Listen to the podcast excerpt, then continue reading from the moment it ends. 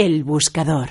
¿Se puede preparar una estrategia de trading con Pescanova? A mí me han asegurado que sí es posible. Raúl Álvaro de Ibroker, ¿qué tal? Muy buenas tardes. Hola, muy buenas tardes, Fernando. ¿Cómo estás? ¿Es posible? Sí. Es muy complicado, ¿eh? Ah, Pero por bueno, es muy complicado.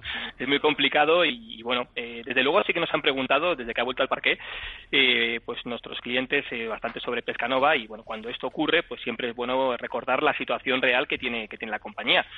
Eh, entonces, bueno, pues hemos visto que en 15 días de negociación, pues ha sido sobre todo noticia, primero por su elevada volatilidad, o sea, hemos visto que tiene oscilaciones de un 1000% prácticamente y hemos visto cómo, cómo ya ha subido un 30%.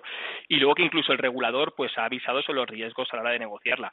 Entonces, lo primero que entendemos que es un valor, sobre todo para perfiles puramente espe- especulativos. O sea, eh, realizar un análisis de la compañía pues es complicado.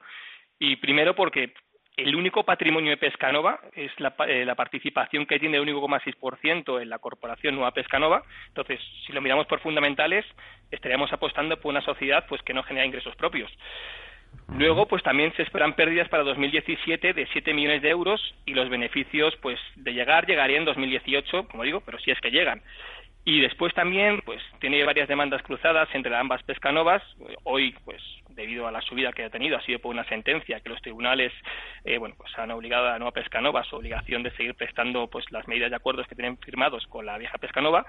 Y, y luego también incluso, es un poco, como digo, puede resultar un poco lioso, pero la vieja pescanova, pues quiere anular la ampliación de capital realizada en la nueva pescanova y esto pues lo que lo que supuso es reducir su participación en el capital hasta la actual que es 1,6 desde un 20% anterior entonces claro también si pierde este pleito pues eh, la, la, la situación sería bastante complicada debido a las costas. Entonces, por lo tanto, pues desde luego dudamos de su conveniencia acercarse a este valor y sobre todo si ya se ha arriesgado con acciones, pues por ejemplo, vía derivados como puede ser con los CFDs, lo vemos totalmente desaconsejable o bueno, quien lo quiera hacer, por lo menos que sepa los, los riesgos eh, inherentes que tiene la compañía. Ujú. Raúl Álvaro de Ibroker, pues sí, sí es posible. Muchísimas gracias. Un abrazo. Nada, a vosotros, un saludo, hasta luego, adiós.